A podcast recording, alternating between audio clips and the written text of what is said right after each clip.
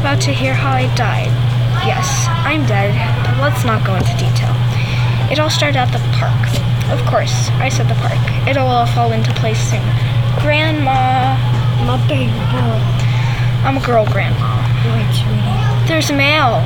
I picked it up with a strange envelope. It read, A god must fall in wrong array. A child of Athena shall reach light, a warrior to finish Medusa's gate, three tiny gods to kill or raise. What the heck was this? Wait, could it be a prophecy? No, this had to be some short joke. I'm 15. Saving the world, not chance. Although I am smart, I have no other skills other than that. Grandma gave me a glass.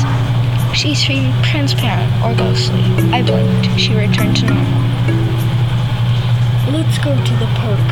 I am 15, Grandma. Her cat, Mittens, came over. He was 17.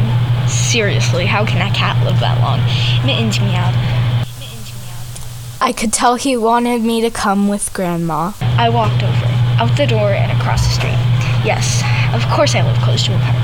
Well, my grandma lives close to a park before my parents left me. When we arrived, I jumped on top of the monkey bars to read a book. I heard someone call me nerd. It was probably one of those third graders I could crush, so I decided to hang out under the playground. Probably people probably assumed I was a plant. Green sweater, green boots, normal plain jeans. My friend Page came over. She had her nose in a book. I called her name. She didn't answer. Mittens was sniffing. That was unusual. He only did that when something strange was about to happen. He curled up against my leg. Grandma? I called tentatively. No answer. I shouted, Page, help me please. Okay.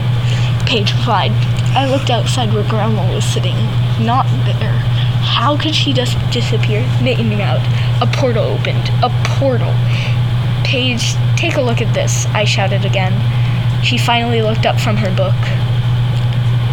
Whoa. She said, How did that get here?